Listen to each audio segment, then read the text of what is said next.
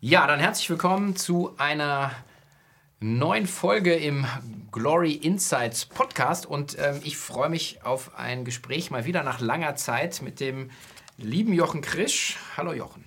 Hallo Sven. Wir machen das Ganze ähm, im Rückblick auf das achte Jahr unseres Fonds, der, der Glory 50.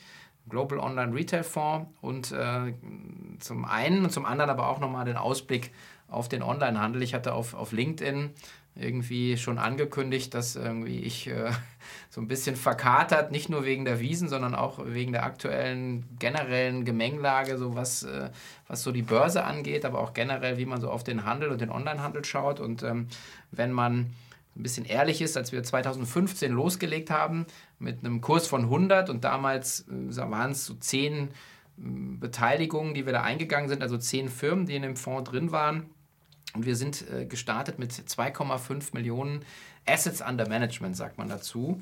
Und ähm, schaut heute drauf, und der Kurs gestern lag bei knapp 102 Euro, also so ein bisschen back where we started. Stimmt aber nicht ganz, weil wir ähm, haben mittlerweile knapp 20 Millionen Assets under Management, die wir da ähm, in dem Fonds verwalten und äh, sind eben über 50 Unternehmen, die in diesem Index abgebildet sind. So und äh, also es ist nicht ganz so, dass wir sagen, wir sind wieder da, wo wir, wo wir losgelaufen mhm, sind. Schlimm. Aber es ist viel passiert in den acht Jahren, muss man sagen. Ja, definitiv. Also wir hatten auch mehrere Börsenwellen, wo wirklich viele spannende Unternehmen an die Börse gegangen sind. Wir sehen jetzt, dass es vielleicht ja wieder losgeht. Instacart und, und andere sind jetzt an die Börse gegangen. Ähm, das ist Licht, es liegt nicht am E-Commerce. Also der E-Commerce ist da und wird da sein, der wächst auch, sondern es liegt in der Börsenwahrnehmung. Das ist wirklich, das sieht man auch in der, in der Kursentwicklung. Ähm, wir hatten leider wenig wirkliche Euphoriewellen, aber natürlich die Corona-Euphoriewelle hatten wir. Und ansonsten ist E-Commerce immer so ein schwieriger Fall an der Börse.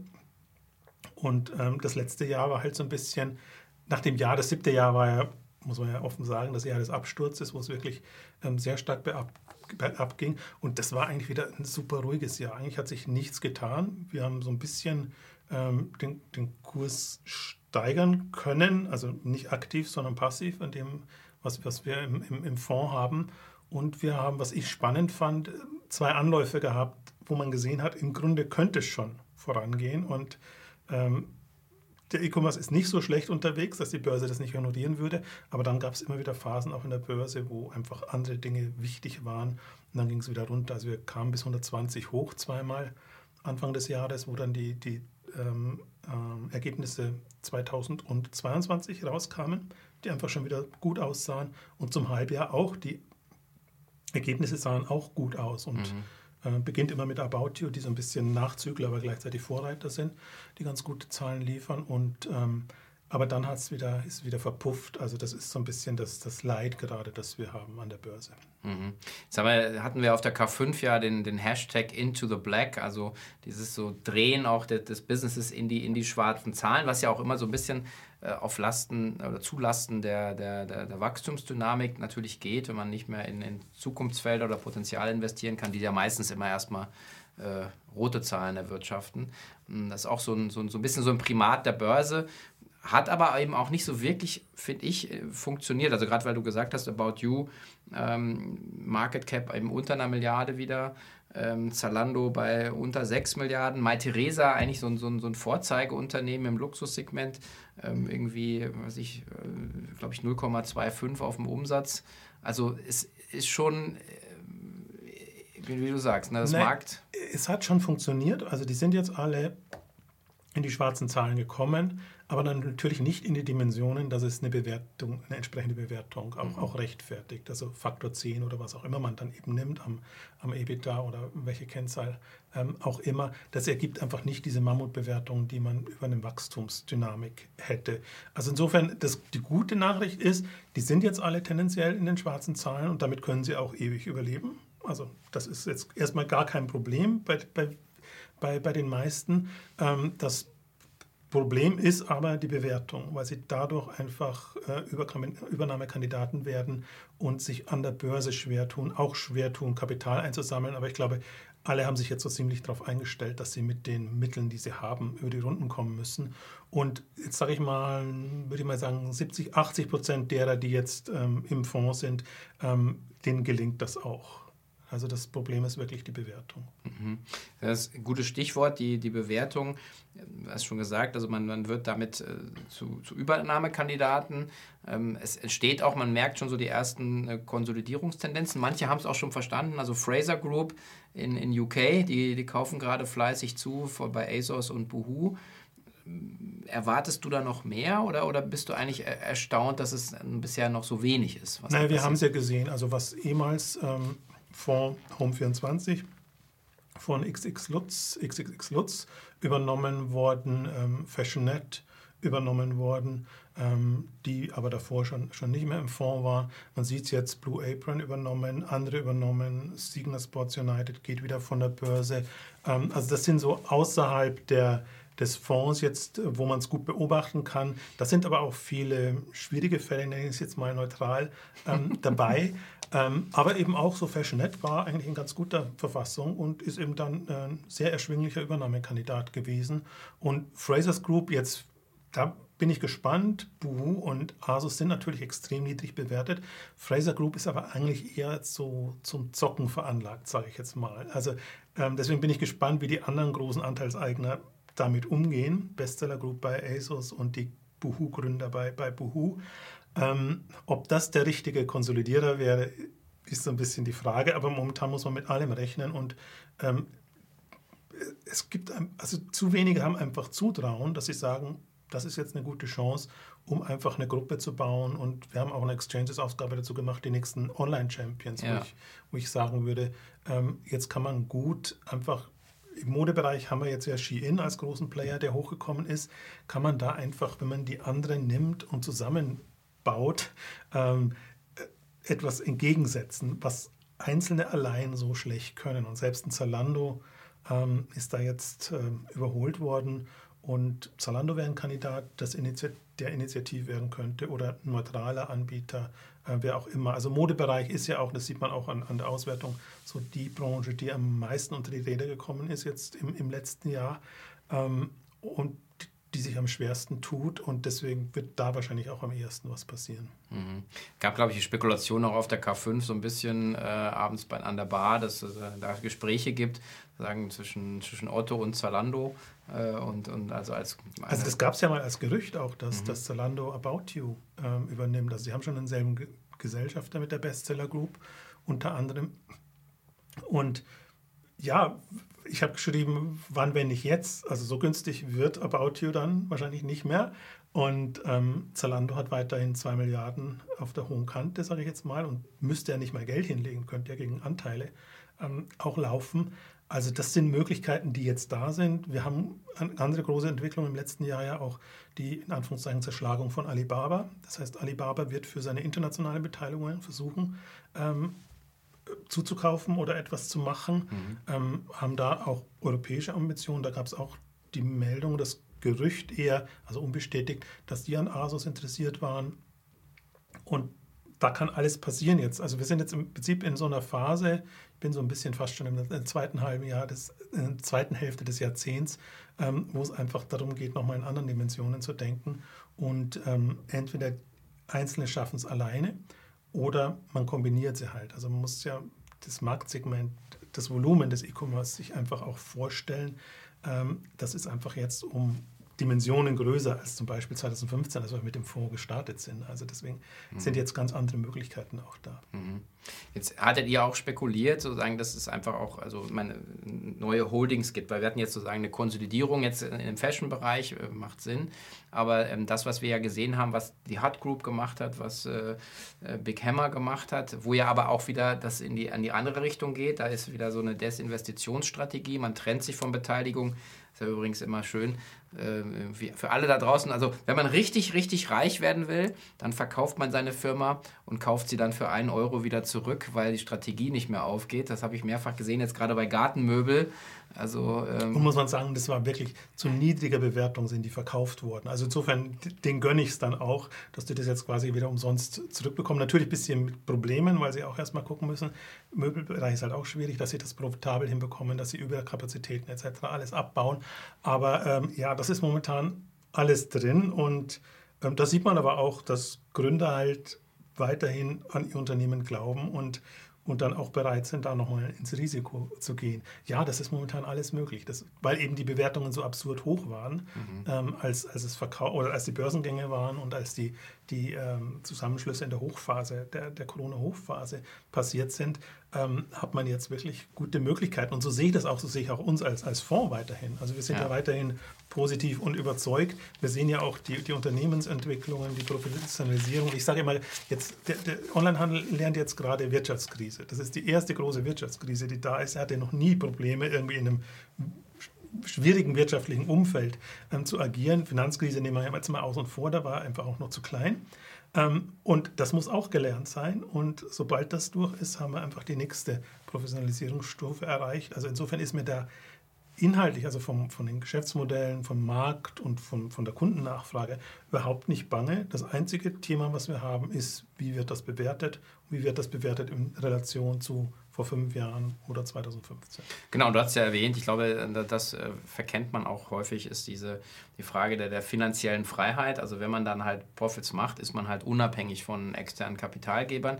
Die Börse ist gerade äh, nicht wirklich äh, dafür geeignet und, und wenn man halt irgendwie Privatgeld aufnimmt, hat man natürlich auch mit entsprechend niedrigen Bewertungen dann eben auch zu kämpfen. Das ist halt nicht mehr so glamourös und, ja. und, und äh, da passiert nicht mehr so viel im ersten Moment, aber was die was die operative Handlungsfähigkeit der Unternehmen jetzt angeht, ähm, ist das ein enormer Sprung nochmal. Und wenn man, aber das hat E-Commerce ja auch immer gesagt. Also wir könnten auch profitabel, aber warum sollen wir jetzt schon profitabel werden, wenn wir das Geld auch noch in Wachstum äh, stecken können? Also das war ja immer die Aussage, jetzt gilt es jetzt halt zu beweisen und auch unter schwierigen Umständen zu beweisen. Also ist auch gerade niemand, niemand zu beneiden, weil es gerade wirklich sehr unerwartet und aus unterschiedlichen Richtungen kommt.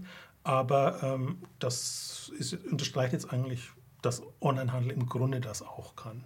Ja, und ich denke auch, ähm, das ist so, wenn man auch nochmal die Gesamtmarktsituation im Blick hat, äh, wird jetzt immer gesagt, ja, äh, Onlinehandel äh, schrumpft gegenüber Vorjahr, aber Onlinehandel kann eben auch graduell schrumpfen, was der, der stationäre Handel eigentlich nicht kann. Also du kannst ja nicht sagen, ja, ich mache jetzt mal zehn Geschäfte zu äh, und wenn es dann wieder anspringt, mache ich wieder zehn Geschäfte auf. A sind die Standorte dann weg und B äh, hast du extreme sprungfixe Kosten. Das heißt also, was wir jetzt sehen an Konsolidierungsdruck oder auch an Spardruck im, im stationären Handel, führt dazu, dass meistens die Player komplett rausgehen. Und ich glaube, im Onlinehandel kann man sich eben schon redimensionieren. Ne?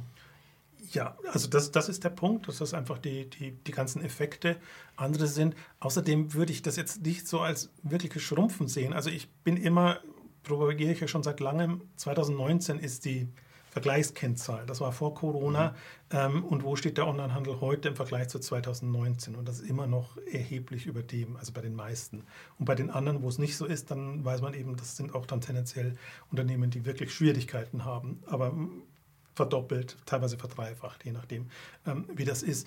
Ähm, das ist das eine und der Punkt ist einfach, stationär ist in einem strukturellen Problem, weil die Innenstädte, weil die Shoppingcenter nicht mehr so funktionieren. Und man kann nicht sagen, man kann mit dem halben Traffic oder mit der halben ja. Kundennachfrage ähm, halb so viel Umsatz machen. So, so funktioniert das nicht. Deswegen das ganze System Innenstadt, äh, Shoppingcenter steht zur Disposition und sobald das eine gewisse Schwelle unterschritten hat, ähm, implodiert das, kollabiert das. Man sieht das ja, die, die, die Kaufhof, Galeria, wie auch immer.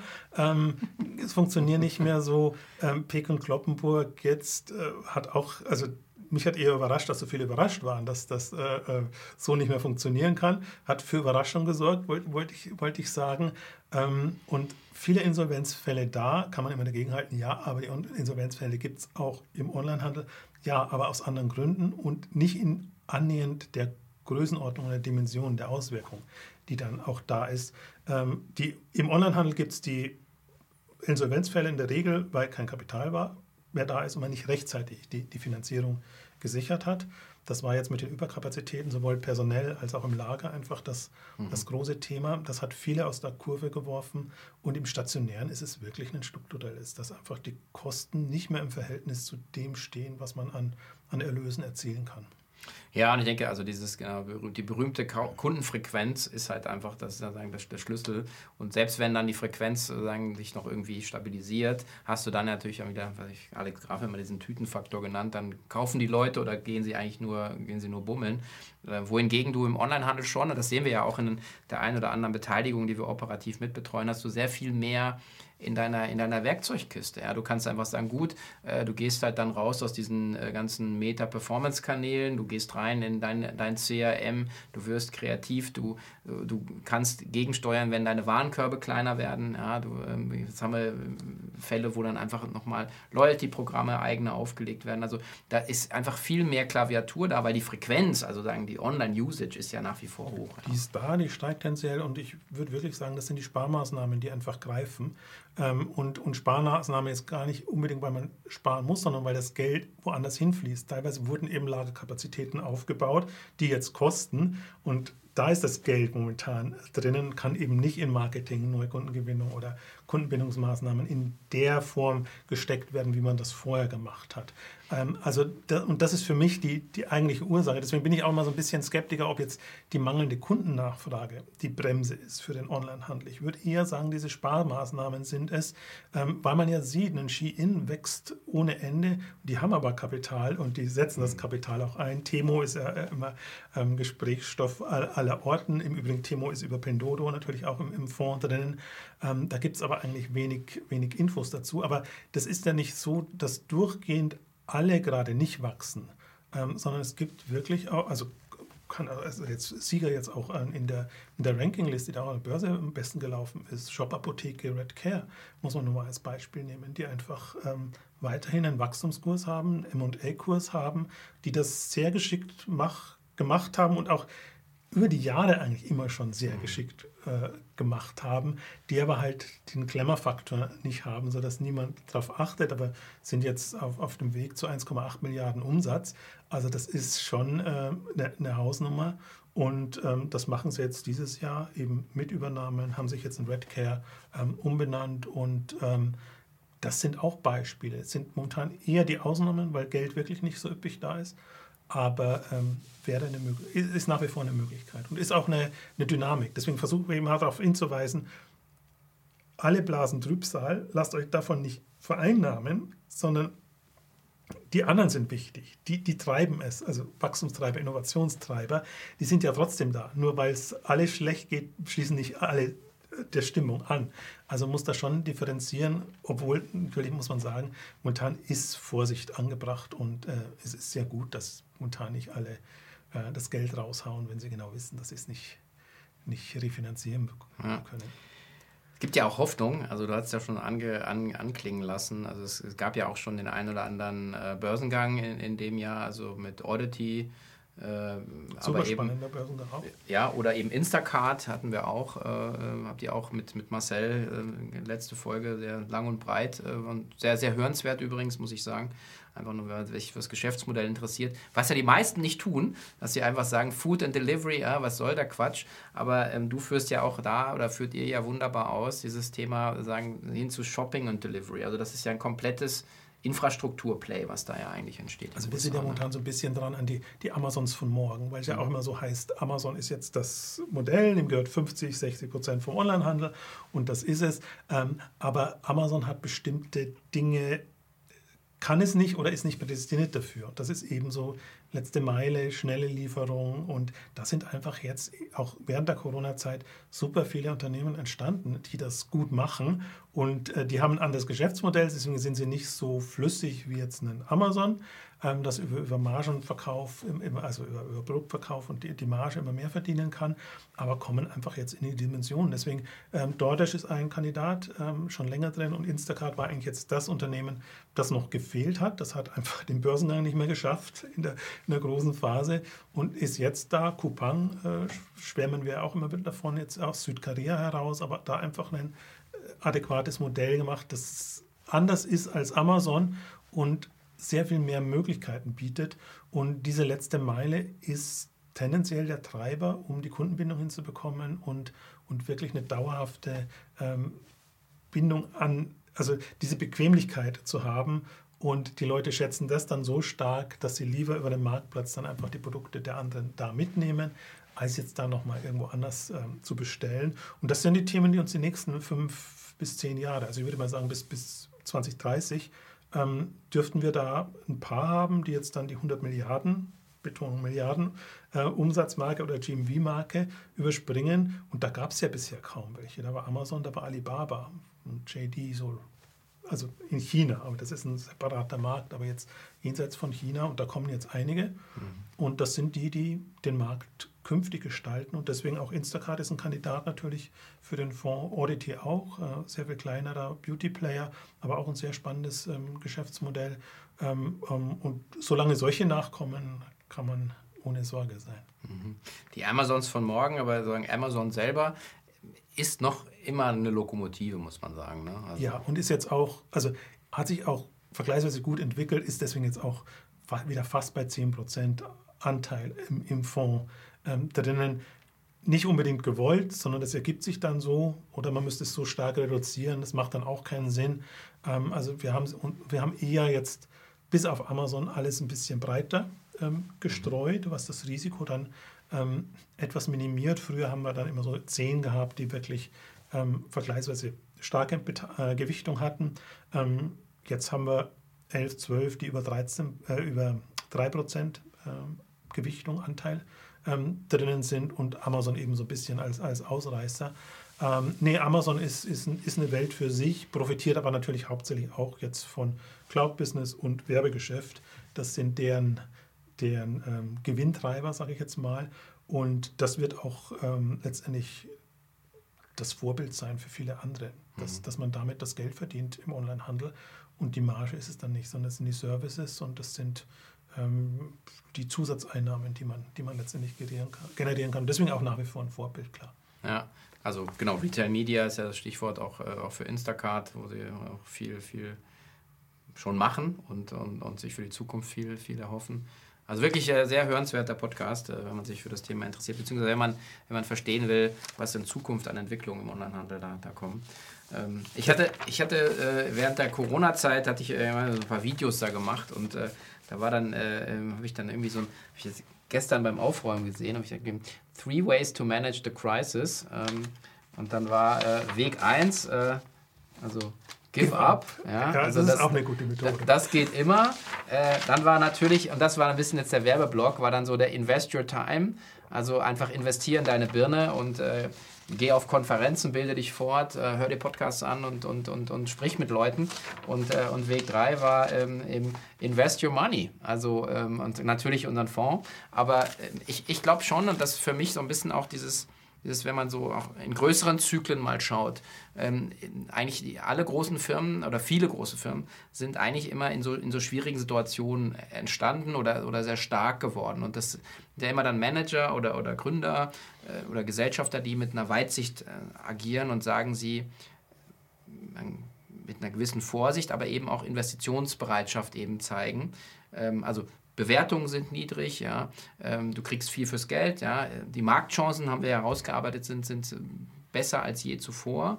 Ähm, würdest du es unterschreiben? Also, dass man jetzt ja, absolut. Und man muss immer dazu sagen, die Börse ist, als Anleger sollst du langfristig getaktet sein, die Börse ist kurzfristig getaktet von Quartal zu Quartal. Und deswegen sind die, sind, ist das doch durchaus gerechtfertigt. Man kann, jetzt, kann sich beschweren, ja, man versteht die Börse das nicht. Aber kurzfristig ist es halt nun mal so, weil es sind gerade keine Wachstumsunternehmen. Ähm, die Ergebnisse sind nicht, sind, sind positiv, aber sie sind nicht so stark, dass die Multiples entsprechend hoch sind. Also insofern, ja, ähm, jetzt aus unserer Sicht, äh, wo wir einfach sagen, dass das ist ein Wachstumsthema und es ist einfach auch noch ein der Shift ist noch nicht vollendet von von stationär hin zu, zu online getriebenen Modellen. Und man sieht ja auch, also wir hatten ja auch auf, auf der K5 jetzt äh, Shein erstmals wirklich in Deutschland groß und auch gut präsentiert, fand ich, äh, mit entsprechender kritischer Resonanz dann auch. Aber da sieht man einfach, was da für Modelle kommen, mit welcher Dynamik die kommen. Und wenn sie dann da sind oder in der, in der substanziellen Größe da ist, sind, ist es fast schon zu spät ähm, zu, zu reagieren. Und das einen schneller Modeplayer, Fast Fast Fashion Player kommen muss, war irgendwie klar. Man weiß dann nicht, woher kommt und, und wie kommt, aber das sind, das sind auch weiterhin Möglichkeiten, die, die da sind. Also das ist nicht, momentan herrscht so wirklich so einerseits Trübsal jetzt bei den bestehenden Playern, aber auch so aus einer Investorensicht so eine Haltung, ja, da kommt ja jetzt nichts mehr. Klar mhm. gibt es momentan KI und, und andere Themen, die, die aus Tech-Seite viel, viel attraktiver sind. Ähm, aber Onlinehandel ist wirklich, das sind zum Teil sehr banale Modelle noch. Und das, was du jetzt ja auch rausgestrichen hast, wenn dann alternative Erlösmodelle da sind und, und, und Themen, das sind dann schon die ausgefeilteren. Aber auch das ist alles am Anfang. Und E-Commerce hat die Kundendaten, E-Commerce hat alles an Bestelldaten, E-Commerce hat die Adressdaten, um, um Produkte zu liefern. Also unheimlich mächtig, jetzt im Vergleich auch zum Beispiel zu, zu einem Google oder den Tech-Playern. Klar, die haben unsere Nutzungsdaten und, und alles, aber ihnen fehlt der, der Bezug, der Connect. Und, und deswegen ähm, das, was vor allen Dingen Amazon, aber auch Alibaba und die Chinesen momentan vorantreiben, ähm, das sollte man eher so als Level oder Mindestlevel sich angucken und, und darauf so ein bisschen gucken. Und das andere wird sich dann integrieren. Oder da werden, also jetzt kommen ja jüngere mhm. Unternehmen nach, andere Geschäftsmodelle, mehr D2C, mehr, mehr also kom komplett andere Anbieter.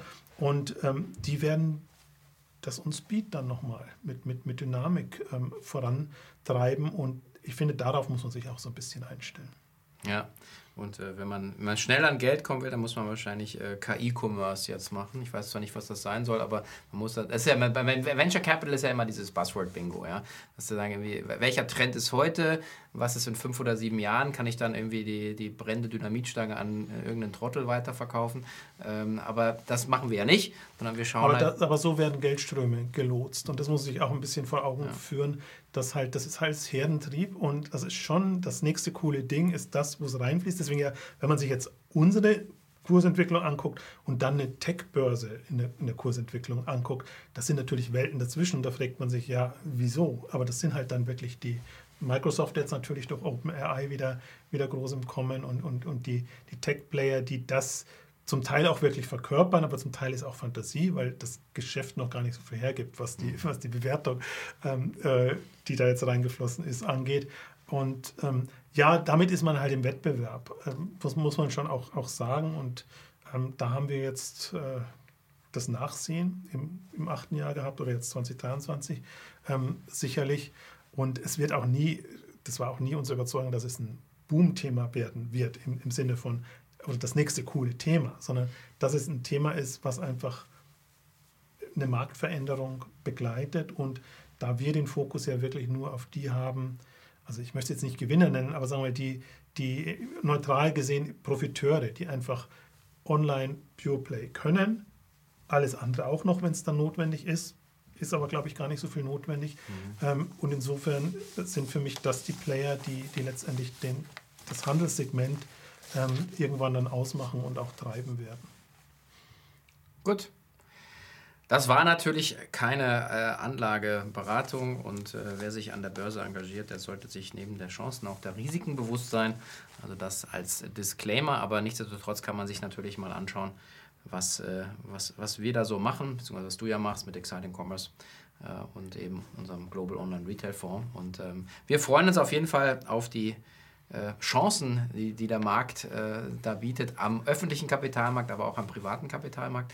Und, äh, Wir genau. gehen jetzt einfach mal davon aus, dass der, Tief, das Tief, der Tiefpunkt jetzt langsam durchstritten, das Tal durchstritten sein muss und äh, dass wir einfach wieder Licht, am, auch an der Börse Licht am Ende des Tunnels sehen.